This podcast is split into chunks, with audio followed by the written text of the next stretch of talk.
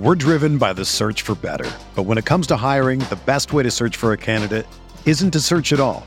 Don't search match with Indeed. Indeed is your matching and hiring platform with over 350 million global monthly visitors, according to Indeed data, and a matching engine that helps you find quality candidates fast. Ditch the busy work. Use Indeed for scheduling, screening, and messaging so you can connect with candidates faster. Leveraging over 140 million qualifications and preferences every day, Indeed's matching engine is constantly learning from your preferences, so the more you use Indeed, the better it gets.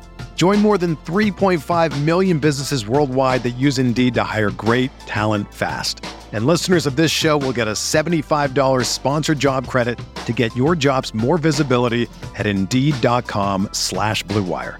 Just go to Indeed.com slash BlueWire right now and support our show by saying that you heard about Indeed on this podcast. That's Indeed.com slash BlueWire. Terms and conditions apply. Need to hire? You need Indeed.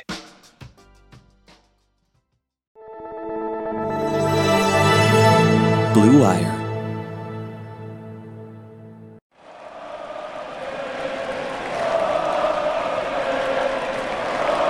What is up, Nets fans? Welcome to the Brooklyn Buzz. I'm Nick Fay, and with me, as always, Jac Manuell. And today we are recapping a Nets win over the Thunder 124 115. Jac, it feels good to win. Thank God, Nick. Thank the Lord above.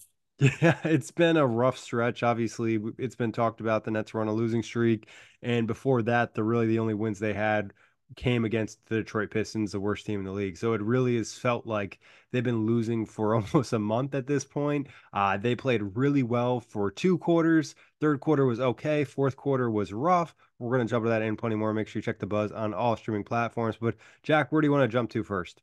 Let's start with the first half, Nick. Let's start optimistically because was that the best half of basketball that the Nets have played this year? 75 points, limiting to the Oklahoma City Thunder to only uh, 47 themselves, 28 point lead. Insane levels of defense and like a change in, in scheme. The rotations look good. Second chance points, transition.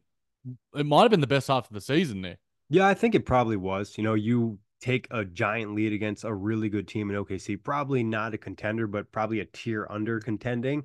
And you play the type of basketball that we envision for this team to be successful, you know, and that's playing great defense and getting transition opportunities, playing with high energy, you know, a lot of ball movement activity. It just felt like the ball was moving, guys were moving. It was just very high energy. And that's not something we've been able to say about this team for the last couple weeks. So it's great to see that they can still do it and uh, guys on the team can step up and play really well. And we're not even talking about a good game from Mikal Bridges. It was really a lot of other guys that came up and stepped up and Nic Claxton, Spencer Dinwiddie. It was just really good to see the team effort and the collective defensively. Yeah, and there was a switch in terms of the Nets were playing predominantly switch switch, switch defense, um, and it just worked so much better. I, I think put a lot more pressure on the Thunder. We heard Dennis Virginia at halftime, sort of speaking uh, to to uh, Yes Network, so speaking like Kevin Ollie, you know, gave us a good scout, and a lot of people have been falling in love with Kevin Ollie of late, and I think after tonight they'll probably fall even more in love with him because the way that they honed in on the deficiencies, the way they de- defended SGA, handing him a lot, putting two on him, blitzing him, hedging, doing lots of different things to make him and and forcing other guys to beat him. You know, getting hunting switches on on Josh Giddey, hunting switches on Chet Holmgren on the perimeter, who's you know, a good defender, but not a great perimeter defender. He's not Nic Claxton. So I think that the, that 24 minutes of basketball is going to live in my head for a very long time. And that's the blueprint for what you should. You watch that tape and you watch the last quarter tape and you go, how can we beat these two different teams in the same quarter? And I think some of that is on Jacque Vaughn's rotations or lack thereof or lineup combinations in the fourth quarter.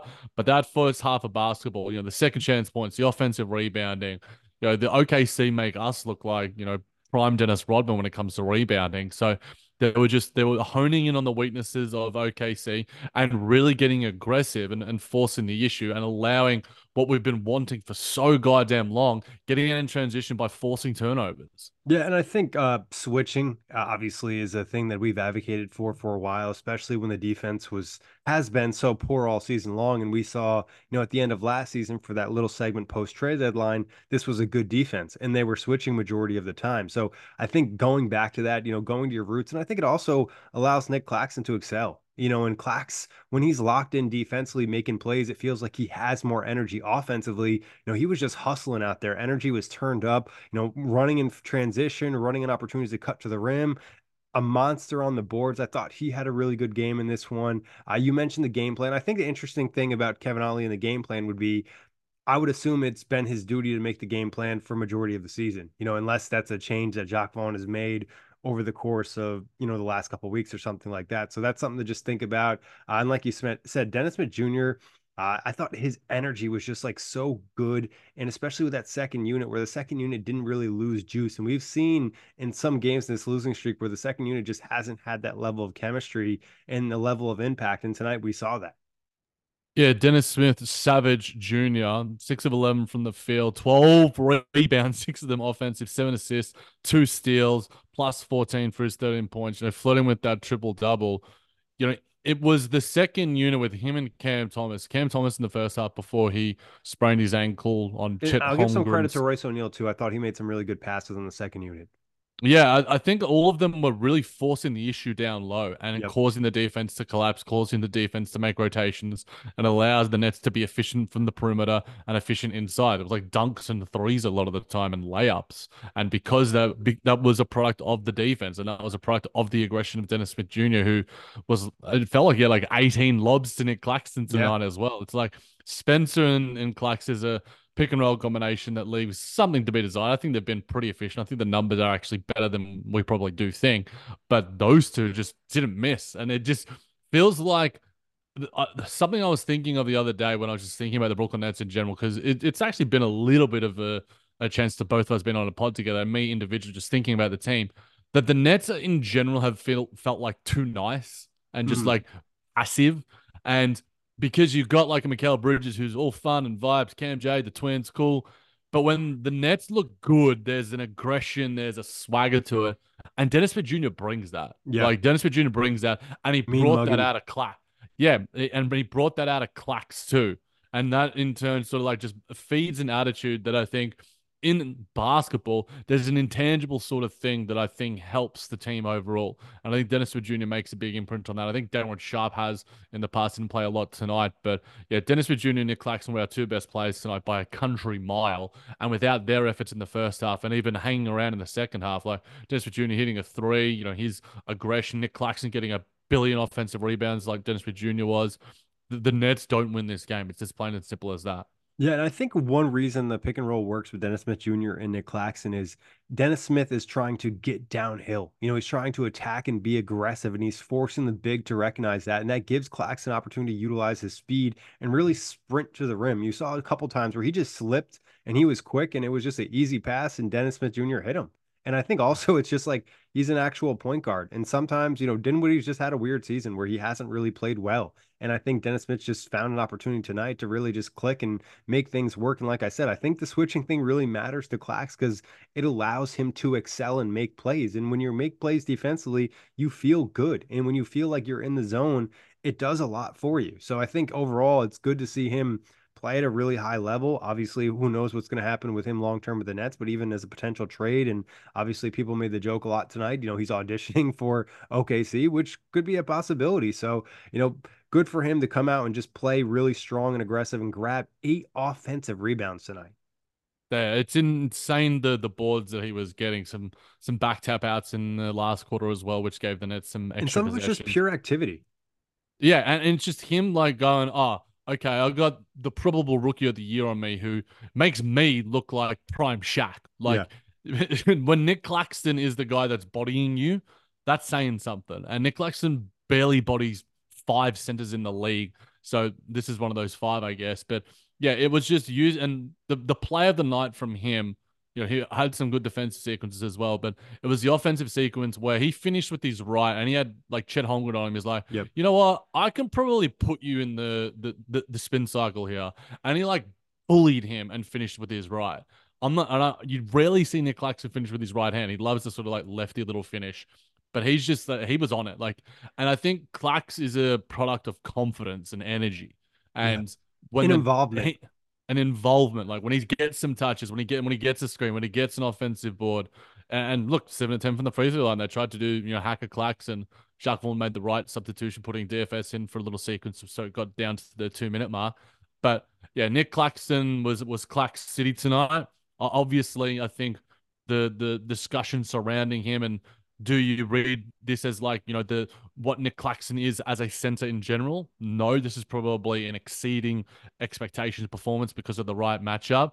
But if the Nets continue to play switch, as you were alluding to, Nick, then we'll get the continued defensive dynamo that we got from Nic Claxton last year, and that's a base level of a guy that can earn twenty million dollars in free agency, maybe even more. I, I've sort of said, you know, the range just seems to be extending day by day, but focusing on this game. We got the W, and Clax City was back, and it was great to see.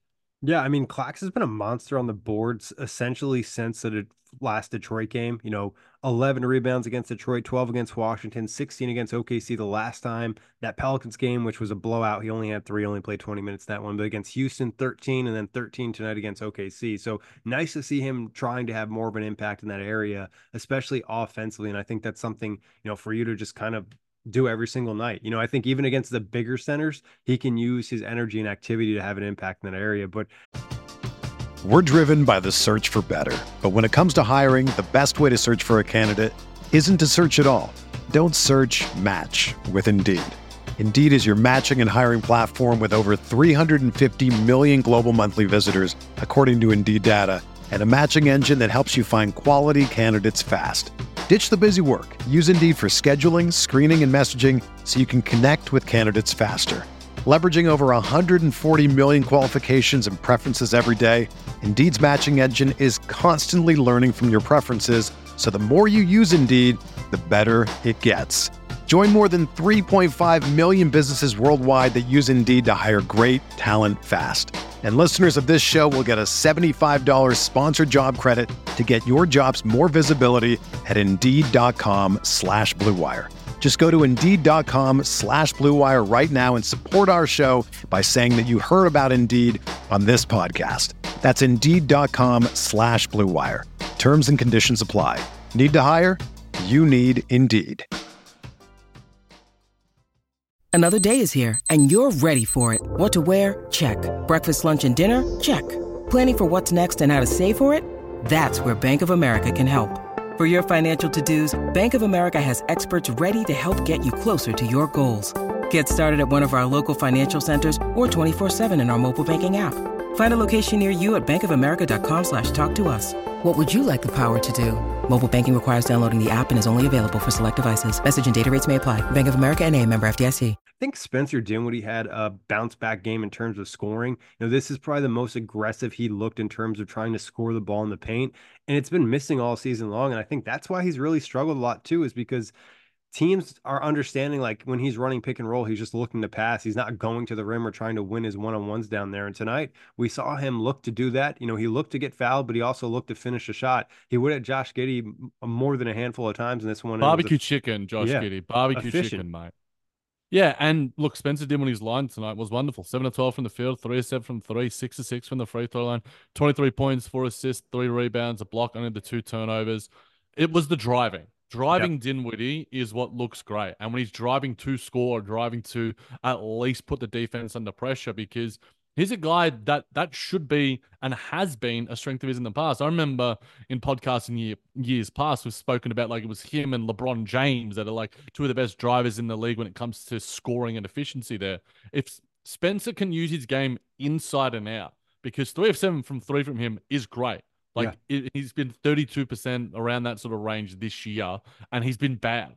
Use and I think all of the Nets should be doing that. Like I think Mikal Bridges should be doing that. I think Mikal Bridges should be driving and getting like getting to the line and then using that confidence and seeing the ball go through the rim, which we sort of speak about the intangible sort of energy and confidence that you get, and let that feed the mid range and feed the three point game. Spencer Dinwiddie driving looked great. And the Nets look so much better when they put pressure on defense. It doesn't matter if it's Rudy Gobert or Joel Embiid down there. Continue to drive because they get open looks on the perimeter when the defense collapses around a Spencer, around a DSJ, around a Mikal, around the Clax, whoever it might be. The Nets have good passes. Royce O'Neale, as you've alluded to as well, Nick. So Spencer using this game. He's been inconsistent as hell this year in terms of his scoring, in terms of his just efficiency.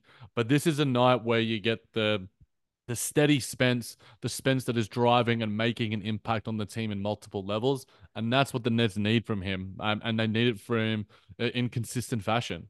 Yeah, it's just been a weird season from him, and, and like you said, he's been bad, you know, at a lot of different points, especially over this previous stretch, and it's just like why aren't you doing this more? And I think tonight he wasn't looking to play perfect. He was just looking to play basketball and make plays and not necessarily get an assist, but make the right pass. And then maybe it's a secondary assist or something like that. And you point out something earlier I meant to touch on was the switching stuff and them trying to attack switches on OKC. And they weren't always looking to score with those switches. Sometimes they were just looking to create an advantage. And that's what they've missed. They've missed creating advantages for each other and playing team basketball. You know, in the past month, it's been a lot of just ISO stuff and looking to score. Or you make you know, you are everybody's had tried to be the engine of the offense rather than trying to have a team engine that you know kind of plays off each other and we saw what can be and obviously tonight is a level of an outlier because the team hasn't played this way consistently over the course of any stretch of the year but it, it's a nice flash to have an idea of what maybe it could be at times yeah, the Nets' best offensive player is Cam Thomas, and he should play an extended period of time, and he can create offense unto himself. He showed that through consistent spades. You know, after missing 20 straight shots, he hit three in a row, and all of them were wet as hell. Like it was just money from him. Got to the layup line, which was a nice little feed for him, and it fed like he's catching shooting from three and stuff. And I think what you're alluding to, Nick, is what the Nets' identity should be. It's like we can kill kill you by like death by a thousand cuts, yeah. not by like one guy being like a goddamn superstar. Because the Nets don't have that. Mikal Bridge has been po- pretty poor this season. Cam Thomas has had his role been been chopped and changed. Like try and just do the right things and have like principles rather than expecting your talent to win because the Nets don't have enough high level talent to beat a team like in isolation sort of play like Kyrie or Luka or KD or whatever. You got to do like fundamental things for a team, which is what they did tonight for two and a half quarters. And that's why they beat a team that has been one of the best in the league so far this year, like a top five team in a lot of power rankings, top three in some people. So it shows you the blueprint. And that's a blueprint you try and emulate as much as you can. Like maybe you you, you can out talent teams like the Wizards, even though the Nets didn't, or the Blazers or the Pistons, which they barely did. But overall, you got the the game plan, you got the blueprint. Try and stick to it as much as you can, and hopefully, a guy like Bridges, a guy like Thomas, who should be the two offensive engines, are able to like lead the team like they did against the Bucks a little bit. But yeah, I think team basketball is what the Nets should be aiming for consistently, game after game after game after game. Yeah, I think for Cam too, it's like relying less on ISO. You know, you saw him tonight come off some dribble handoffs, come off some screens, not try to do it all on his own, and got some of those easier shots, and then you know went back to shooting a little bit more from three, which I think is important for his game. And I think over the course of the last two games, he's kind of played more within the offense where he was pressing a little bit coming back, where his minutes were getting cut, his role was all over the place. Now he's just kind of you know, going with the flow and just playing basketball a little bit more. And obviously, he still needs to make strides as I think as a creator, you know, and setting up others. But it's nice to see him put up some points. The one thing I'll again CT obsessed, maybe making a point against what you're saying with his playmaking. That sort of lob that he threw to Claxton in the second quarter, I think it was.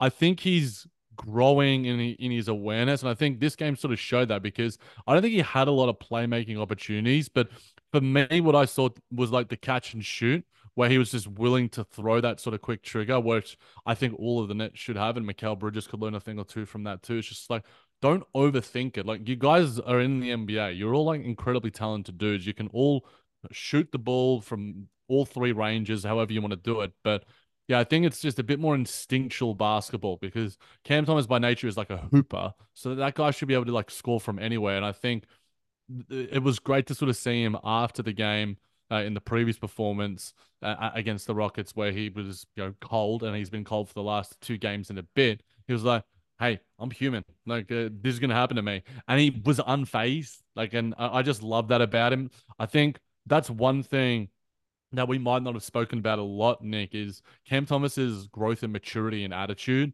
You know, we heard like in summer league and stuff, the Steve Nash little digs here and there and that sort of thing. Whereas now, you know, he's not really doing anything to to distract uh, against like Jacque Vaughn or do any sort of detrimental stuff that you might see from like Kuminga or whatever it might be. Even though some of it is warranted, and it's just like we would be probably be on his side, but there's a level of just steadiness to to his mentality right now, and he's sort of like, whatever role it is, if I'm coming off the bench, I'll do it. And uh, I really like that. I think a lot of other probably Nets fans do as well. I just think he deserves a bit of credit for that. Yeah, he's definitely matured from a media perspective and handling pressers and just the comparison of the last couple seasons. And getting back to the play you mentioned with the Clax lob, obviously the pass didn't connect. It's Eh, you can see the the the growth and also you can see you know still an area of need because the play actually started off where Clax had a guard sealed underneath the rim and Cam missed him, and I was he like, was well, trying to feed him. I, I you could yeah. see he's like, I don't have confidence in my like. If that was Spencer, you probably get that pass yeah, because or DSJ. It's not. I mean, not to take a shot at Cam Thomas. It, it wasn't an extremely difficult pass, given you know who was on who and Claxton's ability to jump and all those different things. But you do like the idea that he tried to go back to Clax almost in a forceful way. But that's okay if he's forcing passes or trying to force playmaking that's fine, you know, because that's meaning that he's trying to improve in that area. And I think again, that's going to be one of the most crucial things for him is improving as a playmaker and a passer and just becoming a full piece of the offense until he takes his game to the next level.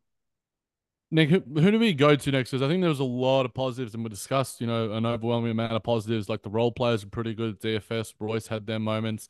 I think Cam Johnson and Mikal Bridges were two of our lesser players yeah. tonight.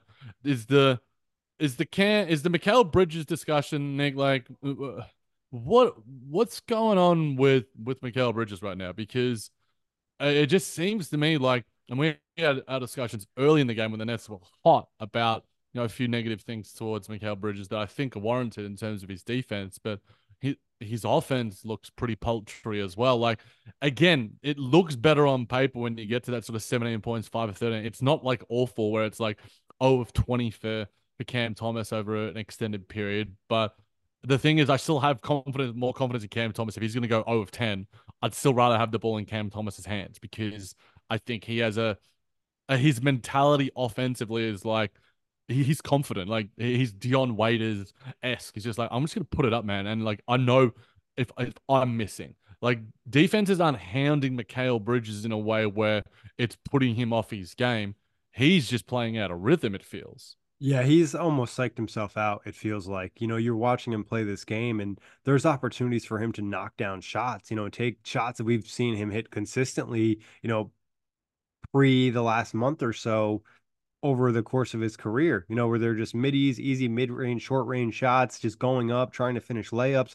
Right now, he's just pressing so much. He's second guessing, he's hesitating. He's not, you know, being aggressive and natural. He's just not in sync in any way whatsoever. And you can see it, you know, and it's affecting every part of his game. And defensively, you know, we talked about it, like you said, you know, his feet look like they're in quicksand. You know, he's getting beat by Josh Giddey in one on one situations and just getting cooked. It's just like, dude, you used to smother the best stars in this league and make them uncomfortable and be like, wow, this guy has to work to score 20 on me. And now you're getting cooked by solid to okay players rather than you know forcing turnovers. You know, he had one highlight defensive play where I think he had a block on SGA in this one, but other than that, it was just like man, you you aren't doing anything good on the court right now. And we like Mikal Bridges. We want him to be successful. It just sucks to see him psych himself out this much.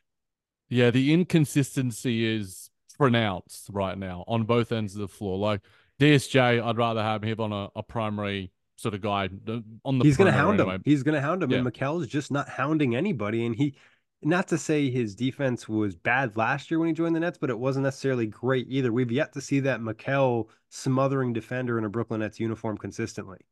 Yeah, I just want like like sort of alluding to the earlier topic point of talking about the attitude, the confidence, whatever. Like talk yourself like do the M the Michael Jordan sort of shit where you psych yourself up in a way by like just doing mental games with yourself. Hey, I need to like destroy this Washington Wizards team because you know th- this guy spoke shit about me behind the scenes, even though it didn't happen. Like Mikal Bridges when like at points this year where he's like he can't guard me. I keep bringing that point up, but that's Mikal Bridges when he's at his best, and he's not like by nature a sort of guy who's going to be mean. He's going to be like in your face attitude, Draymond Green or whatever. But he's going to have confidence. He needs confidence, and if he needs to manufacture that, so be it. But there's no level of consistency in his mentality or his execution or his productivity of late. It's just I'd rather get like an O of 10 game, but he has like three steals and two blocks or like big defensive plays. Try to dunk on like somebody a, or something. Yeah, it just feels like there needs to be there needs to be something to light the fuse, a spark. And right now, the spark is not coming from him individually. Uh, and yeah, it, it's just it's rough to watch. It really is. I mean, it's just the only I guess good thing he did tonight was grab eight boards. You know, that's something at least trying to have a level of impact. But again, 17 points, four turnovers. It's a game where the Nets scored 124 points, and you know your supposed best player just was not very productive. I think the three point stuff is alarming. 0 of 5 from three. Didn't look confident from there. He's just like just you you feel like every shot's going to be a miss and it's just not fun to watch him play right now and it's like I mentioned on Twitter a couple days ago, maybe, you know, the trip to Paris could be helpful, you know, because they'll have a couple days of off basketball pre Paris, post Paris. You know, you're essentially going on some level of vacation, you know, doing some different things. Maybe you could, you know, take your mind away from it and then maybe you'll come in with some good energy in the the big international game. So that's hopefully a saving grace because until until after that, it's really just like the trade deadline and the all-star break where you're gonna get a break. Yeah, it needs to happen. Like he, he needs to make it happen. Yeah. He can't be waiting for it to happen. It, it feels like we say that a lot about the team overall about being reactive rather than proactive. Mikal needs to do the same. Like he seems to always have these sort of like 38 to 40% sort of field goal sort of percentages rather than like, you know, a 60 or a 20. Like, and that, that's just me thinking anecdotally. You've probably got stats in front of you that don't reflect that, Nick. But it just feels like to me, like Cam need, oh, not Cam, though Cam J wasn't great tonight either. But Mikal just needs to like really just go at it. Like, it, doesn't matter if you're wasting energy on the defensive end. Like we still expect, like you can still hit the all these shots. Like he, he hasn't lost his shot mechanics. He hasn't lost the game. Like I, I feel like if we didn't see the 27 game stretch from him that we saw last year, like we would maybe be going, oh, okay, yeah, Mikal's just an okay player. But we, were, I was personally talking about, and people were finding tweets deep in my archives comparing him with Scottie Barnes, Brandon Ingram, Jaylen Brown. I'm like, how do people find this? And like, I said that in care? March. I, I said that in March last year. But in saying that, I, I think it's relevant talking about it right now because all of those guys are playing much better basketball than he is. And despite the fact that he looked good in the All Star returns, he's getting a few votes here or there he's not playing like he's not playing like an all star by any stretch. Yeah, I mean the his first half of the season, you know, we we you know we cut the season into two halves right now. You know, in the month of October he was good. You know, obviously only three games. November he was solid. Shot forty six percent from the field, thirty five percent from three. Averaged twenty two a game, six rebounds, four assists. December averaged 20 points a game, 43% from the field, 37% from three, under four assists. And now getting to January, obviously only two games, not including tonight's game, 14 points, 3.5 rebounds, 2.5 assists, 31% from the field, 29% from three. You tack on tonight, those numbers aren't going to get much better. So it's just, he's just gradually gotten worse as the season progressed. And it does, you know, does the mileage start to add up? You know, from going from the Olympics to right into the season? Is that having an effect on him? I think you could make a credible argument that that's playing a role into it, especially if you're already, you know, mentally struggling with the game and now you're physically maybe not having the same level of juice you've had over the course of you know, the first chunk of your career. It's just a lot of things are not set up for him to be successful right now. And like you said, he has to change that himself and find a way to get back on track. You know, whatever that is, saying, Coach, you know, I need to play less minutes tonight, or maybe I need to focus more on one specific area, whatever it is, you know, win one little thing at a time and then you'll get back to where you want to be. Yeah. And uh, look, I I can see the argument for it, and I, I hear people making that argument. But SGA also played international basketball and has led into one of the best seasons an individual guard has had in a very, very long time. So I, I we don't know the answers. Only people behind the scenes do. Mikal himself does. So I think, yeah, simplifying things. Just go, hey man, like just attack, just attack. We don't care if you have like a few turnovers here or there. We know your handle isn't amazing, but right now you're getting easier opportunities. Like the defense is unhounding him in, in, a way that they have for Cam Thomas in different stretches. So, yeah, uh, hopefully things turn around for Mikal. And if they do, the Nets are going to play a lot better because they rely on him to play heavy minutes, to be a defense and offensive anchor. And if he can't be efficient, it means that other guys need to step up the and the, the load increases for others, the burden increases for others. So hopefully Mikal can find that sort of October, November sort of range. You know, that all you want is sort of 22 to 24, decent enough efficiency, good defense, and you'd be happy. But right now, in low key, you really need his three point shooting. You need it to you be do. you need it to be pretty good. It doesn't have to be like forty five percent, but really around that forty percent range because the spacing is so important, especially with his ability to hit contested threes, not super contested, but shoot over guys with his wingspan. And when they don't have that, that's such an issue. Obviously, it wasn't tonight, but in other matchups, it becomes such a tool for an offense like this. And when he's not hitting, it's rough. It's rough. Um, any Cam other Johnson general rough too. I mean, uh, we just talked about Yeah. him quickly. Nine points, three of fifteen from the field, three of ten from three. A lot of open looks. You know, it's not like we're talking about a ton of difficult shots in this one. You just need him to be better. It's pretty simple, you know. And those guys weren't good, you know. And you expect w- at least one of them to play well. You know, if one guy has a a night off, it's okay. And Cam, obviously, the standard's not as high as Mikal, but again, he just signed that big contract over the offseason. Like Day'Ron Sharpe didn't have a good na- good game tonight, but that's okay. He's a backup center. He's still developing. It's not the end of the world. And you have Nic Claxton, where Cam Johnson, Mikal Bridge is supposed to be your two best wings, and they weren't. Yeah, and look to preface with Cam Johnson over the recent pretty bad stretch has been maybe the Nets' best player. Yeah. So to have a, an off game here is okay. Hopefully that cramp muscle Yeah. soreness that he got towards the end of the game isn't anything too serious. But yeah, we'll give him this game. But you know, the standard is high for these guys. These are our starters. These are guys that are playing 35 plus minutes. We need them to perform. It shouldn't be on Dennis Smith Jr., Royce O'Neale, these guys to, to lead the team. You're not going to get 20 from Clax and Spencer Dinwiddie every single night. You know, you're, you're going to need more from these guys. I think Cam Johnson has played well over this last stretch, but watching him, and obviously I haven't been able to be on the show. You know, I was lucky enough to start the new year with a cold. Uh, but he doesn't always like put his foot on the pedal. It feels like it's a good game, but he could have even a better game. Or maybe sometimes it's the team not getting enough shots. It'll be like he's playing well, he's not getting enough touches, he's not getting enough shots up. And it's like he should have 20, he should have 25, he should do more. So it's just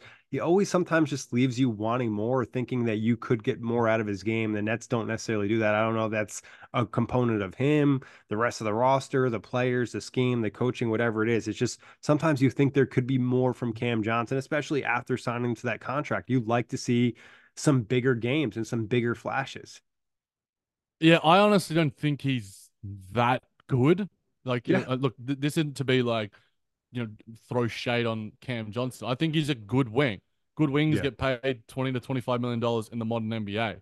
Like, he's not Jerami Grant. He's like sort of in that Tobias and Tobias Harris. Like, he, maybe that's the sort of might be a little bit better. Tobias is better. Like Yeah. I, I'm, I'm trying to just think of guys that make like a, a like Aaron Gordon. These sort of guys. Aaron Gordon again better. Better. He should be. But look, Those are the guys that he, he's trying to get to, though. I think would be fair to say is like they're not, you know, the first, second, or third best players on their teams, but they're still impactful and they they have like one area where they can really excel in the game. And obviously, Tobias has been hot and cold throughout the last couple seasons, but this year in a different role with James Harden not being there, I think he's starting to take that game up. Aaron Gordon does a great job of doing the little things, being impactful defensively and using his physicality. But I guess quickly before we get out of here, Jac, Lonnie Walker came back tonight you know, looked like a guy who missed, you know, a month of the season and didn't really get a ton of touches in this one. So we'll see what he does in the next game. yeah, it's just good to have him back. He'll be better for the run. Yeah, exactly. All right, Jac, always a pleasure. Big thanks to everybody for listening. Check the buzz on all streaming platforms. Everyone is talking about magnesium. It's all you hear about. But why? What do we know about magnesium? Well, magnesium is the number one mineral that 75% of Americans are deficient in. If you are a woman over 35, magnesium will help you rediscover balance, energy, and vitality. Magnesium supports more than 300 enzymatic reactions in your body, including those involved in hormonal balance. From functional medicine doctors to mental well being and female hormone experts, we all know that magnesium is the one mineral to improve all aspects of well being and health. But which one? Magnesium Breakthrough from Bioptimizers, the trusted choice recommended by leading experts with seven best absorbed forms of magnesium to ensure your body receives the support it needs for overall well being.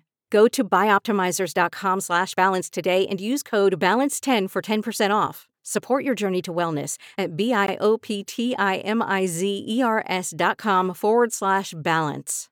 Magnesium Breakthrough from Bioptimizers, your foundation to optimal health and vitality.